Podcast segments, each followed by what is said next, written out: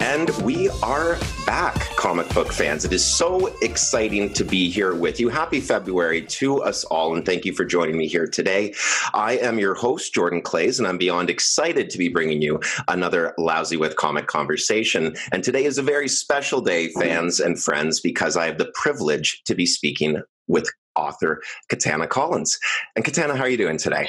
Hey, I'm good. How are you? I am doing just fine. It's so, so exciting and great to be speaking with you. Yeah, now, same. Thank you so much. Now, for those who may not be familiar with Katana's work, she is one of the leading names in the field of contemporary romance and erotic fiction. She has 15 different novels published to her name, including titles such as Soul Stripper and most recently Beefcakes, which was published in March of 2020. So the birthday is coming up on that very shortly. And as if all of that was not enough, she just so happens to be the author of the brand new smash hit series White Knight Presents Harley Quinn. And that's what we are here to discuss today. Thank you for that intro. My goodness. well, I guess the obvious question to kind of kick things into gear here where did the idea come from for Harley to have her own uh, chapter in, in the White Knight saga? Um, I would say it, it came from Sean. Um, when they sort of uh, presented him with this idea of um, expanding his universe and telling other stories within that world he created, um, Harley felt like the most natural step one, I think.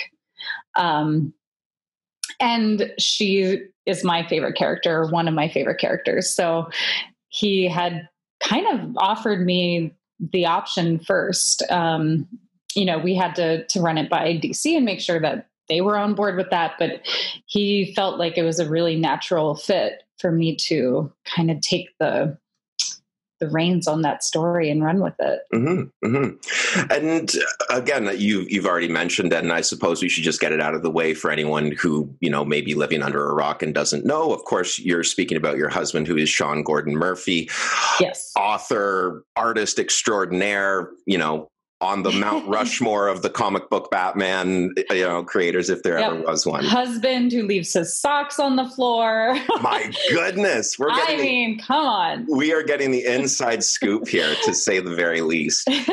now, you know, and you, you kind of touched on what um, what I was actually going to ask you next, because we've already kind of established you yourself are no um, newcomer when it comes to you know writing and publishing books, but it had to be I would think somewhat daunting having your first breakthrough into the comic book world be with such a notable character and a character that is beloved by so many people.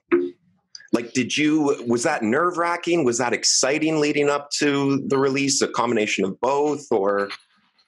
Yes, definitely all of the above. I mean, kind of one of the beautiful things about starting with Harley is that we already have so many iterations, and there's so many, I guess you would call them Elseworld stories that are outside of canon. Um, so it felt like a really natural thing um, to start there and, and not necessarily as daunting as maybe, uh, you know, some of the the lesser known characters who don't have as many um, iterations of their tale. Um, but I mean, it's still for my first foray into you know mainstream comics, especially beginning with such a beloved character um, is always scary because yeah, you you don't want to do it a disservice. You don't want to um, upset readers or fans, and especially when people feel so strongly uh, one way or another about a character. Um, but so far, I think I think we've we've managed okay. Like I I really love the story. I really love the kind of Elseworld feel to it that we have with her. Um, and I'm also the fan who I will read every version of Harley that I can get my hands on. So um, it's kind of it's written for that audience, that that person who just wants to digest all the Harley that they can. Yeah, and I, I, could I couldn't agree with you more. I mean, the story is absolutely fantastic, and I think that another interesting point that you made is you're right. There there are so many different iterations, and there's so much content um, and kind of backstory to her character, and you know there, whether it be Elseworld tales or continuity, there's a lot there, and I would think that it would be difficult given that there is so much to put your own unique spin on it. Yet somehow, when I read your version of Harley, she's this I think that the, the the difficulty with Harley that some people get into is if you're not care- careful, she can become a caricature of herself. She's very animated, the big mallet, the jokes, the kind of accent, and it can become a little bit diminutive, I, or kind of just ah, like like like I said, just like a caricature. And I think that what's really neat is there's none of that when I read your writing. When I hear her voice, she is almost like this neo noir detective, and it's completely new and totally refreshing. I think. Oh, thank you. I oh, really appreciate that. Oh, you're very welcome. Um, another thing that I wanted to ask, just because I know that I, I had read that I think it was um, you yourself had said that your kind of journey or your discovery with um, with the written word or your your love of of writing kind of came from when you were a young girl and you would be kind of stealing your mother's harlequins to read kind of under cover of night. And you know on your webpage like the landing kind of like your mission statement is kind of like badass heroes for sassy readers. And i kind of wonder do you feel like harley quinn to me seems like the ultimate epitome of of that statement right there? And do you feel that you've kind of come full circle in a way? Oh yeah, absolutely. I mean, I I, it's it's very funny when I was reading Harlequin novels as a you know I was probably way too young to be reading them under the covers with a flashlight, but I, I never in my wildest dreams thought that it would come full circle to where like I was writing Harley Quinn. Um, but you know my brother has always been into comics. So they were in my life at a very young age, even if I wasn't necessarily reading them, they were around. Um, and they were influenced, but not by my reading them when I was that young. They were influenced by, um, or influencing me by just my my brother's ingestion of comics. Um, and sorry, my dog is staring. No, it's okay. It's okay. um, and so yeah, I it I wonder how I don't my mom doesn't really listen to any podcasts. I think my sister does. But I wonder if she even knows that I used to steal her like naughty books. I I don't know. I should ask her. I really hope I didn't spill the beans if she didn't because I uh, mean uh, She's read most of my books at this point. My parents are so Fair lovely and supportive. And so they, I, I try to tell my dad, like, maybe skip chapter 13 or 14 if you're going to open that book. Um, but yeah, they, they're the most supportive. So it's no surprise, I'm sure, to her if I do tell her that. But I'm, I'm curious now if she, if she was like well aware that I was doing this as a kid and if she would like, I don't know, because my parents were always very supportive of reading, and almost any book you read, they were fine with as right. long as you were reading and not watching TV or playing a video game. Fair enough. Um, yeah, so I don't know. And another thing I just kind of thought that was interesting in, in kind of the a similar the, in the similar or the same spot that I found um, where you'd mentioned about the Harlequins, um, you you said something along the lines of you know don't give me Prince Charming, give me a badass boy on a motorcycle any day of the week. and when I kind of think of that, like the image of, you know, uh, of Sean pops right into my head. And when I read Harley and Joker and the way that you write them, and just the fact that obviously you guys are a husband and wife creative team, are there elements of your relationship that seep into the story, either consciously or subconsciously?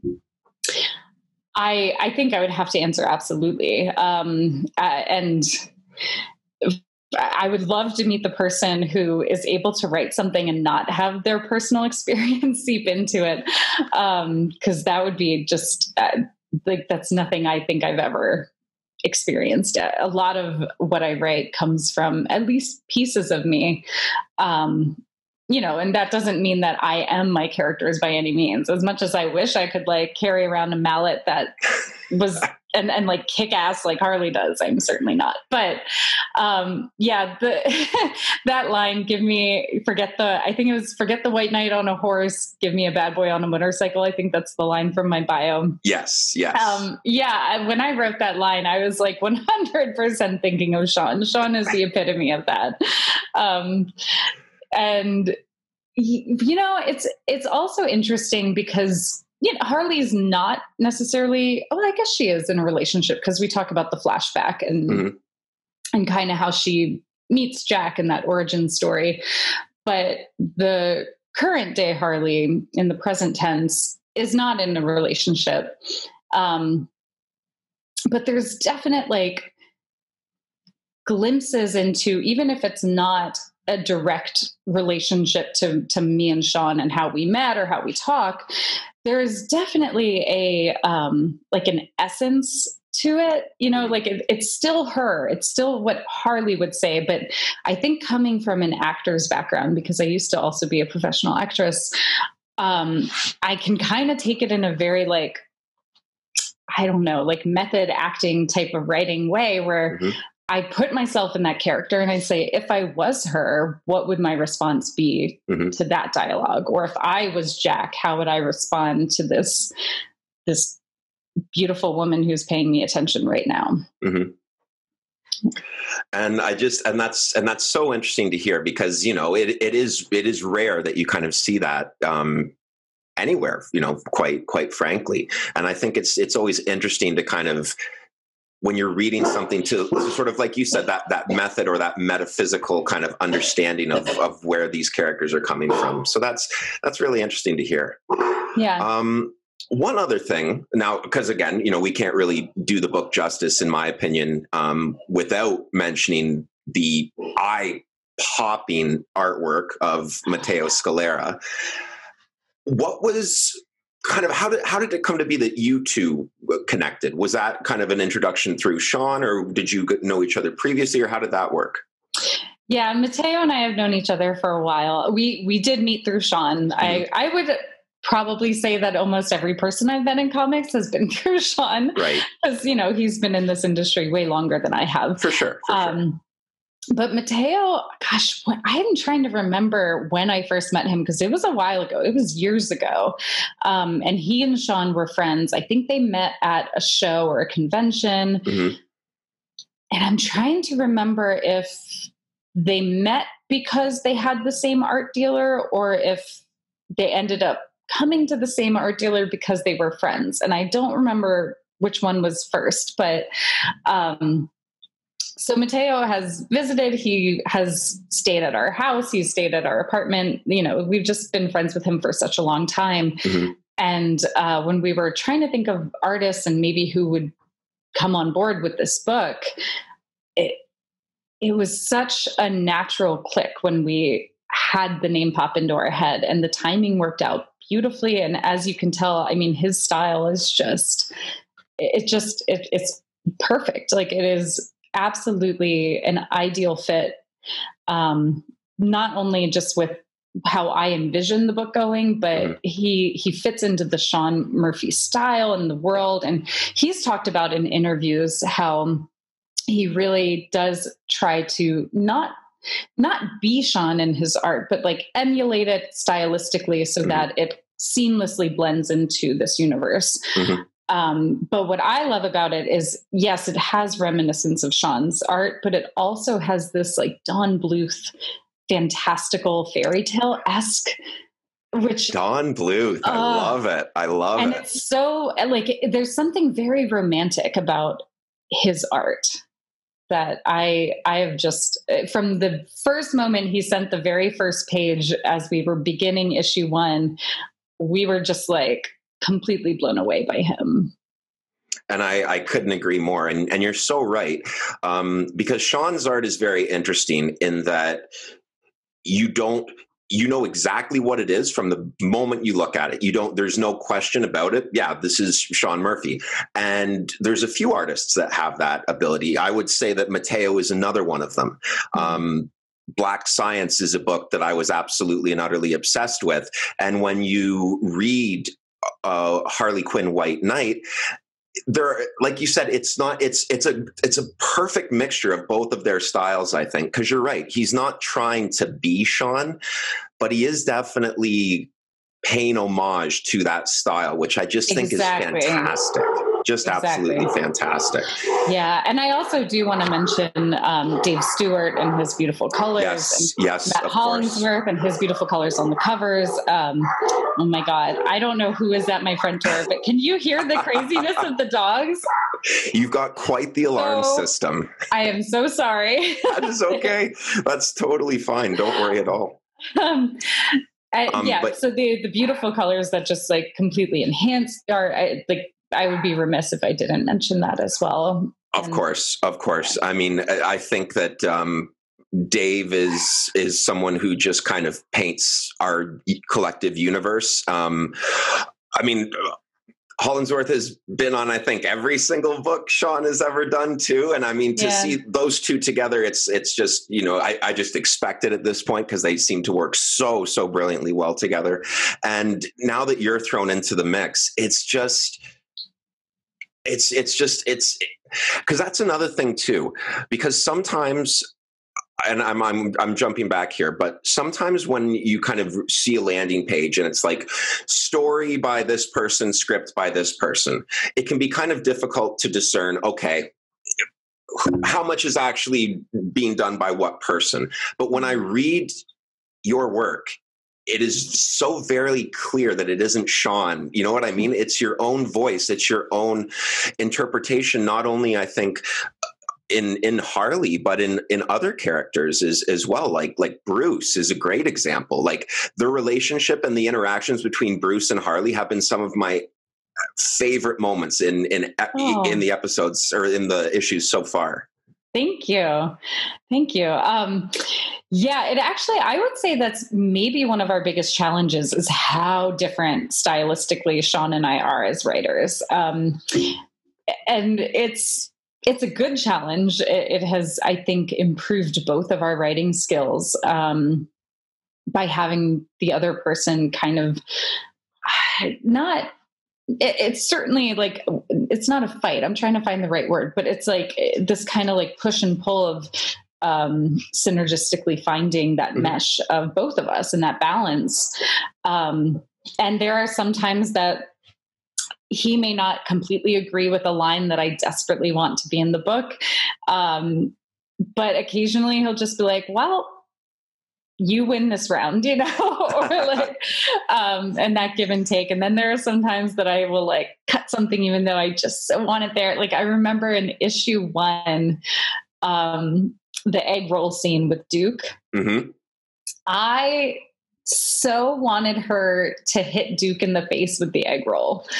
And Sean felt very strongly that Duke cannot be hit in the face with a greasy egg roll. and like, it was such a weird not again not a fight but it's such a weird um argument or discussion of like each pleading our case as to why this like very stupid detail meant so much to both of us. Yeah, you wouldn't think it would be the sticking point that it is, no. but yeah. And because that was like I guess it wasn't scene one, it was like scene two of issue one.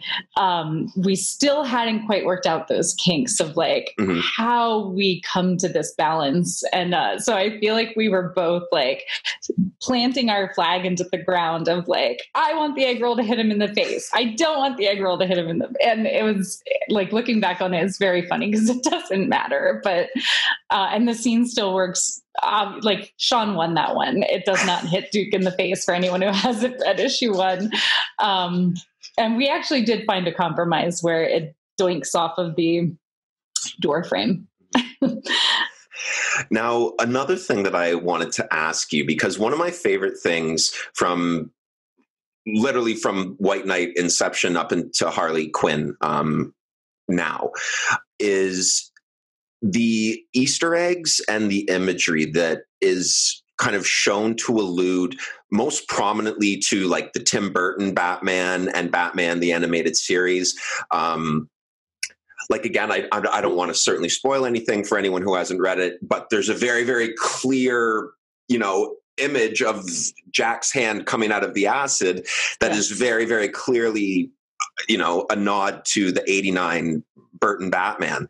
And I guess my question is how much of that, like, shapes what you guys do as a creative team like how much of it because it seems that uh, if anything is is is where white knight uh, uh, draws inspiration from it tends to be the kind of neo noir um, burton batman or batman the animated series from the timmverse so how important is it that you have that homage or those easter eggs kind of prevalent and where do they come from i guess is what i'm asking yeah i mean it, it absolutely is um, a very large foundation for a lot of where the story began, I think. Um, and I had started watching um, Batman the Animated Series with Sean in college. He was he was the one who was like, "You need to watch this. This is really great." And he at first he kind of like cherry picked the episodes that he knew I would love, and most of them involved Harley. And that was the mm-hmm. first time I'd ever even seen Harley because I wasn't a comic book reader when I was 18. Mm-hmm. Um, and you know, sure enough, Mad Love and all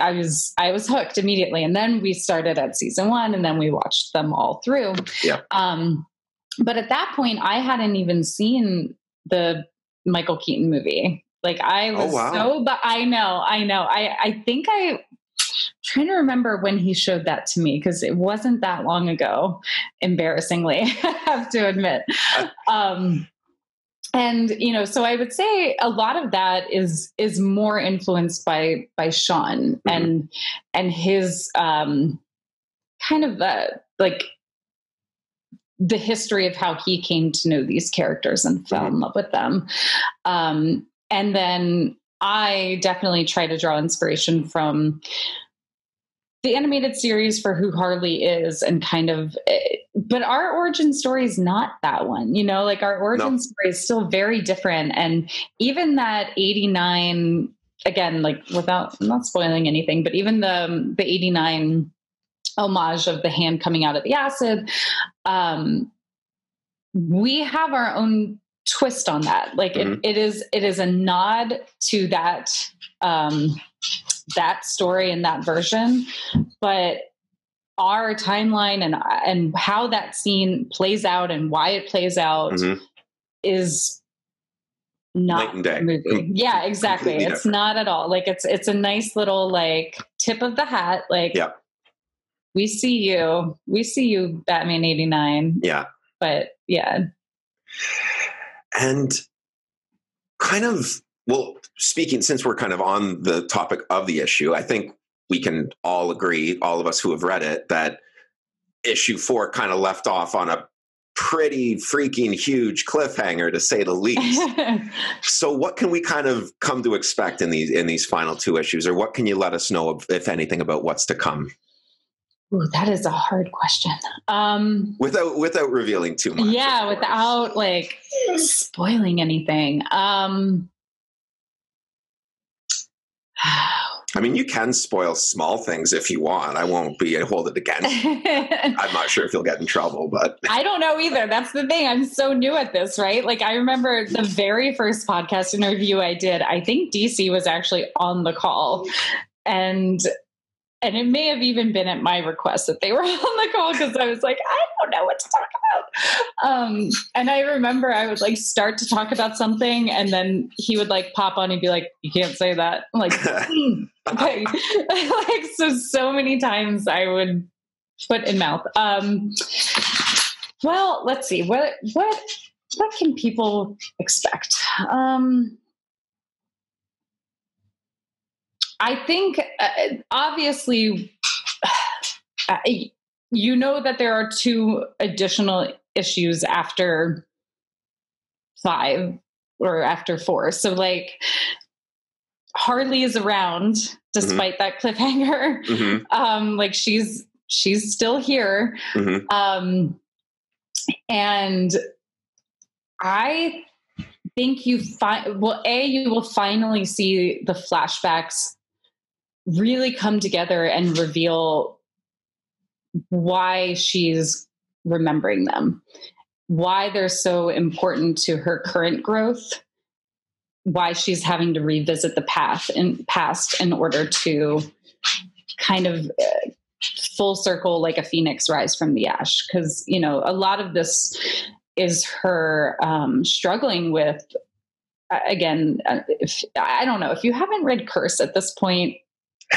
like I, am gonna spoil something from curse and i'm sorry um, but like she is dealing with this loss of joker or jack who she had to physically kill in curse of the white knight um, and that is uh, just uh, struggling with postpartum depression, single motherhood. Um, and a lot of this is going to be her kind of finding where she fits and how she fits into a world where she's no longer Harley Quinzel the doctor. She's no longer Harley Quinn, this like kooky villain sidekick. She's just this new person that she doesn't understand who that is yet. And so, in order to get there, she's having to kind of go through all the past stuff to get there. So, you'll definitely see that resolve and see like why all these flashbacks are so meaningful.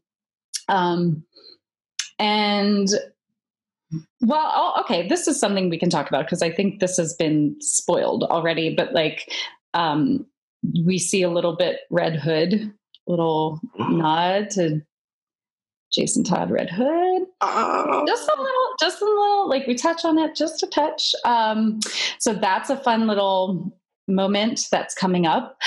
Um, and then, I mean, obviously, you know, there's going to be a big, big scene. There's going to be a big, everything's going to come to a head, and we're going to have a big uh, fight.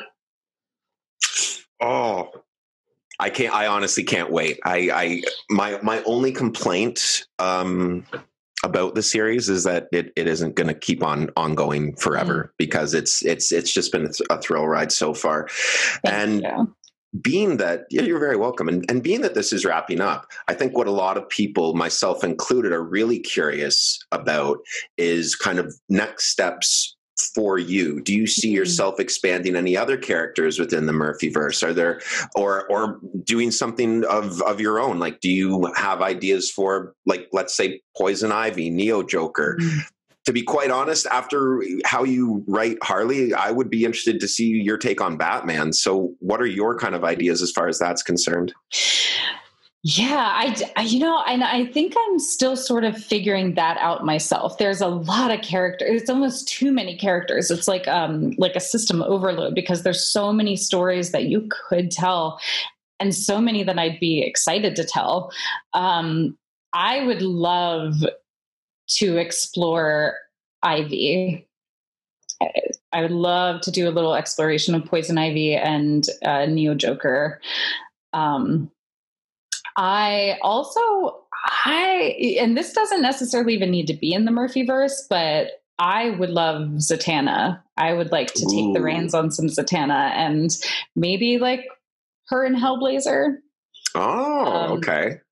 Um trying to think what else. I you know, I also had a little bit of chats about what what if the world explored Harley's kids in the future? Like what if we take a look at them at, when they're a little older and what they're doing mm-hmm. and how they've each grown up kind of in this this world of your dad is one of the most infamous villains in Gotham.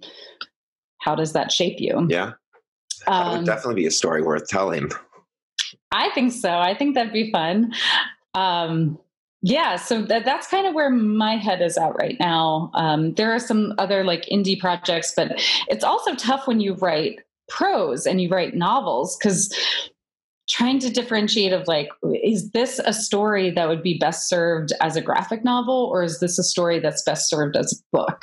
And that's a tricky um, mindset shift when you write both things now well, and that's kind of an, an, interesting question that I also wanted to ask you. Do you see any of your either like any previous works of yours, for example, that you would be like, you know what, kind of with hindsight, this would actually work really well in a graphic novel form? Or do you see yourself kind of, whereas you've kind of taken the you know been in the captain chairs uh, as far as Sean's project is concerned could you reverse that and maybe like, yeah, I've got this that I'm writing and I'd love to see kind of your take on it. And if you could kind of spin it into a graphic novel or something like that. Yeah, it's hard for me to imagine a book that's currently out and published being um, being adapted as a comic book. Mm-hmm. And I don't know, I don't know why. I don't know why I have that that stigma that it's hard for me to picture. Um, mm-hmm. um, I, I, certainly I know authors who do that, mm-hmm. and mm-hmm. romance authors. Even there's um, a friend of mine named Willow Winters. She's currently adapting one of her romance novels into graphic novel. Um, so it's it exists and the audience exists for it, but I it's it's really hard for me to picture it. Mm-hmm. The only one I could maybe imagine is Soul Stripper, which is like a paranormal story mm-hmm. about, you know, succubus and vampires and stuff. Like that to me would lend itself well.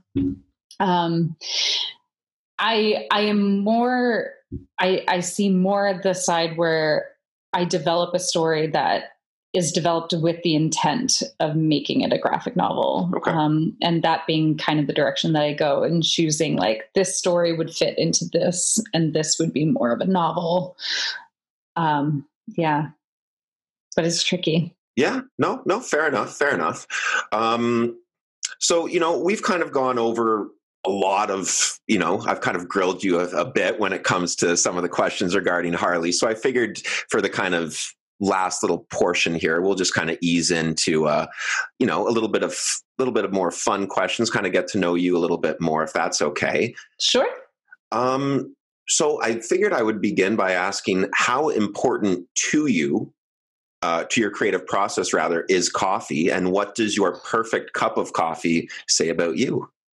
Oh, that's an interesting question. Um, coffee is very important to me. I well, and I have actually cut back immensely. It was unhealthy how much coffee I used to consume in my life. Um, there was a time not that long ago, like maybe a year ago, that I would make a French press of coffee in the morning. Mm-hmm. Sean would have a cup. I would drink the rest. And by lunchtime, I would have a second French press that I would drink for the rest of the. I it was it was nuts. like I don't know. Um, and we also have an espresso machine, which was one of my Chris, not Christmas uh, birthday gifts a couple years ago. So, like on top of the French press coffee, I would also have an espresso, and you know, like. Uh, but regardless, I have actually cut back on my caffeine immensely. Well, Just, I saw you were drinking decaf the other day. Is that true? I know. It's oh shameful. my goodness. It is shameful. It's yeah, it's a health choice. I know. You know, it's as you get older, sometimes Fair enough. Caffeine starts to react differently to your body. Fair so enough. I've definitely cut back. I've switched to to mostly decaf with the occasional latte or um, espresso. And what it says about me, it says I'm getting old. I guess I don't know. um, I also take my I take my coffee with um, it's not stevia, but it's like a, a plant based sugar substitute, and I take it with half and half.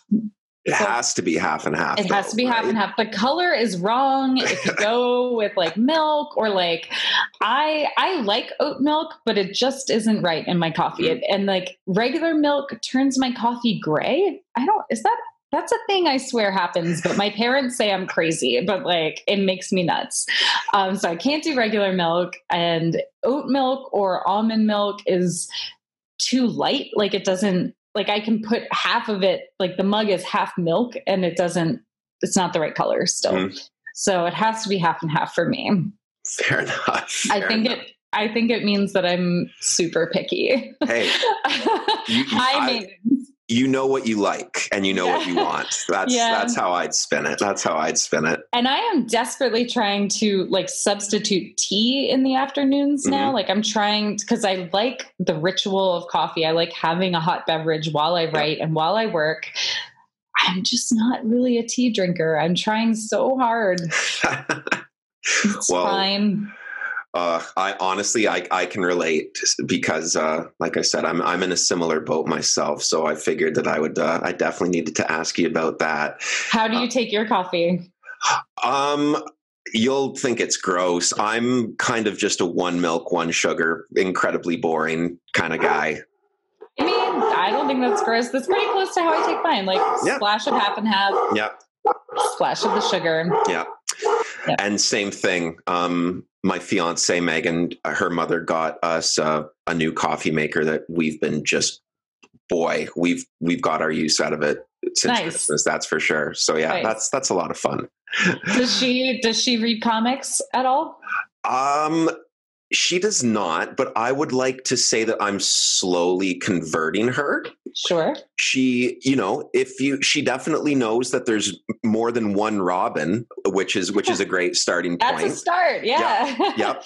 So I, I, she actually said that to someone because we were having a conversation and some we were talking about Robin and, and Batman movies. She's like, "What Robin do you mean?" And I was like, "Oh, baby, that's that's why I'm marrying that's you." It. That's it. but slowly but surely, I think um, you know I've I've been kind of trying to strategically leave a couple issues of White Knight lying around on um, of Harley Quinn White Knight lying around on the coffee table. So I'm hoping that maybe go. she'll just naturally start perusing the pages. You know what I mean?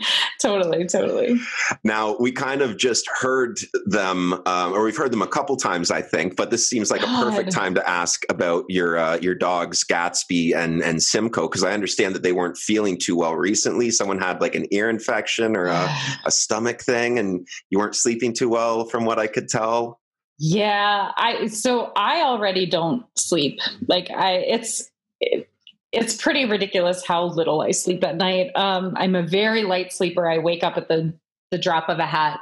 Um, and so we have we have three dogs and one cat.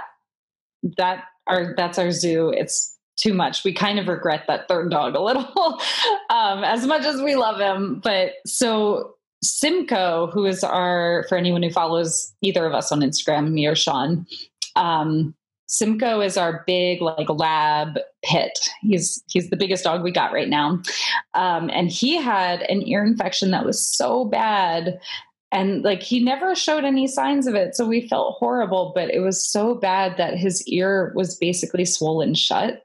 Oh.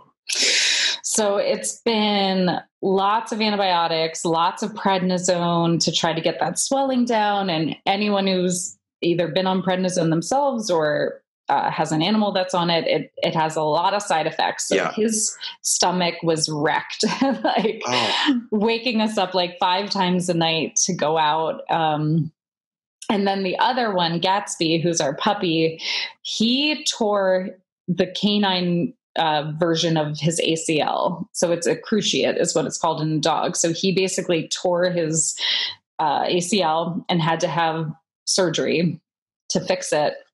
The first surgery didn't work. So oh, he had to have a second surgery. And it's the first surgery, I think it's a eight to 12 week recovery we got about halfway through that recovery when we realized it wasn't it didn't work so we had to do the second surgery about four and a half weeks in so now we are coming up on week eight from the second surgery so we're coming up on around 12 weeks and he's still limping but it looks like it's getting better i'm just like Good. Good. really hoping we don't need another surgery because I can't handle it. I can't well, like no, it's just keeping him calm and like not letting him run and play. And for a puppy, it's it's just been terrible. Yeah, I can imagine that that would be a pretty you know tough thing to to say the least. And yeah. But I, and you know, I just I, I I know that you are an animal lover, and I see what you post, and I wanted to make sure to ask because that also comes through, I think, in your writing. One of my favorite lines, and I can't remember the issue, I apologize, but one of my favorite lines is um, where Harley says, and I, I, think it's it's like, oh, you're, um, I, am I'm, I'm going to butcher the line. I apologize, but it's like, oh, you're, um, you're talking about your kids and she's like no those are, my kids are my children or my kids are my children these my babies are my babies yeah like exactly. talking about the hyenas and i just the thought hyenas. that that was that was just so great um and like I said, it's it's clear to see that you obviously care a lot about them. And yeah. your other dog um, is Bebop, correct? Bebop, yes. And the, la- the the way that I wanted to end this, and the last question that I will will ask you, because you kind of put out there, you said, "Can you guess why we named our dog Bebop?" You said it was one part you, one part Sean. And mm-hmm. so, if it's okay with you, I wanted to take a little bit of a guess. Yes. Maybe please. I can figure that out. Let's okay. See. So I'll start with Sean first and see if I can figure out his inspiration behind it. I was thinking that it's Bebop from Teenage Mutant Ninja Turtles or Cowboy Bebop for his side of it. Are either of do you those to? Do you want me to answer? Okay, I'll half, do. Or do you want to guess both? I'll guess both. I'll guess both okay. first. So I was guessing that one for for Sean or or you. That was, but I had maybe thought um, Sean, and for you, I was going to maybe ask if you were a fan of jazz music. Oh, and by the way, that I yes, just got. I am. Okay, okay. So then I would say that the name Bebop is maybe a little Charlie Parker inspired or Dizzy yes. Gillespie, something like that. Am I close? yes. close? Yep. Absolutely. Absolutely. For me, it was an homage to jazz, and mm-hmm. um, bebop is a type of jazz music for anyone who doesn't know. Um, and you hit the nail on the head for Sean. It was Cowboy Bebop. Oh, okay. Okay. Mm-hmm. Most people do guess Bebop Rocksteady. It's usually the the first question we get is, "Do you have another dog named Rocksteady?" Oh yeah. And yeah. and then if we say no, they're like, "Okay, so it's Cowboy Bebop then, right?" Yeah. Um, and we almost named her Ein. Oh, okay. Instead of instead of Bebop, but because Bebop so perfectly encapsulated two of our two of our loves, two of our passions, yeah. um, it seemed like a, a better fit. It's so funny too because I just happened to come across that after I just recently watched. Have you seen the movie Whiplash? Yes, with um oh what is that actor's name with uh, the drummer right like um yes miles yeah. something and then j.k simmons is his like J. band leader yeah yeah yes yes that's who i was thinking of the actor yeah, yeah. so i was literally been just a while since i saw that but yeah, yeah yeah it's an older movie and i i hadn't seen it and i was just watching it and obviously um you know, it's for anyone who hasn't seen it, it's about this kind of drum protege, and they talk about all the greats. Um, and one of the things that they also speak about is is Charlie Parker and the kind of mm. infamous story about how he became Charlie Parker because he had a chair thrown at his head because yeah. he had the audacity to mess up the time signature and from that point on he became the most famous saxophone player of all time. Yeah. Yeah. Oh, that was a good movie. Now I want to go rewatch that. it, it is definitely yeah. definitely worth the rewatch for sure. Yeah. Well, you know what? On that note, I think it's a perfect time to kind of call it and just once again, Katana, say thank you so much for taking the time to speak with us today. Oh, thank you. Thank you for having me. This was fun. No, it was a great time. So, just for anyone to, so that we know to make sure and, and keep our, our eyes peeled, when can we expect the next issue of, of Harley Quinn, uh, White Knight Presents Harley Quinn on the shelves? Oh, I don't know the actual date. It's going to probably be end of February. Okay. okay I'm going to guess because um, I can look it up though.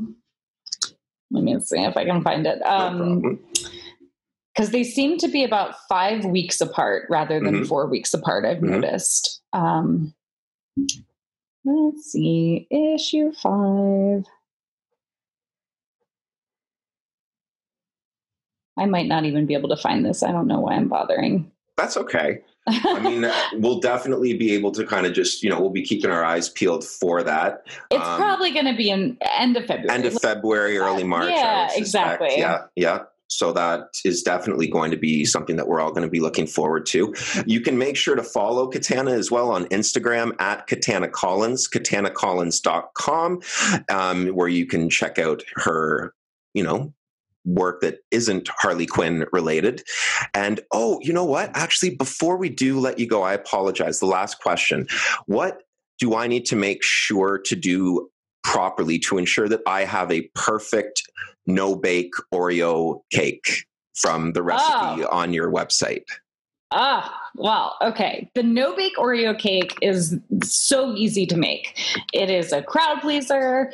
Uh, you actually don't have to make anything if you don't like. It's that's why I thought it would be perfect for me. buy the ingredients. So you buy a package of Oreos, have whatever milk that you want, whatever milk you like, whether that's regular milk or if you like almond or oat or whatever. Um, and you're going to have a baking sheet or like a like a casserole dish, Mhm. And you're going to take each Oreo, dunk it like just very quickly, dunk it in the milk and lay them flat. Okay. So it like one layer of Oreos. Then you're going to take your Cool Whip, or if you are fancy AF, you can whip your own whipped cream. Ooh, okay. Um, but you know, Cool Whip works fine. Uh, and you're going to spread a layer of that over top. Then the next layer will be the dunked Oreos again, another layer of Cool Whip. And you can make as many of those layers as you want. And you're going to let it sit overnight in the fridge before you eat it. And it basically like the milk combined with the whipped cream will all like mush together in this like Oreo cake. Oh, Freaking amazing. that sounds amazing. That my niece taught me how to make that my like child niece was like this is the best cake ever and she is right it is better than like any cake i've ever baked well. I've got the ingredients, and I am definitely going to be attempting that at some point this week. So I'll make sure to post a picture and tag you when I do. yes and you can even if you again want to get hella fancy you can like crumble oreos on top Ooh, and then I like, that. drizzle drizzle with a little bit of like hershey syrup or something I like Yeah. it. I like it. All right. Well, Katana Collins, it has been a privilege. Thank you so much, and we wish you nothing but the absolute best. thank you thanks for having me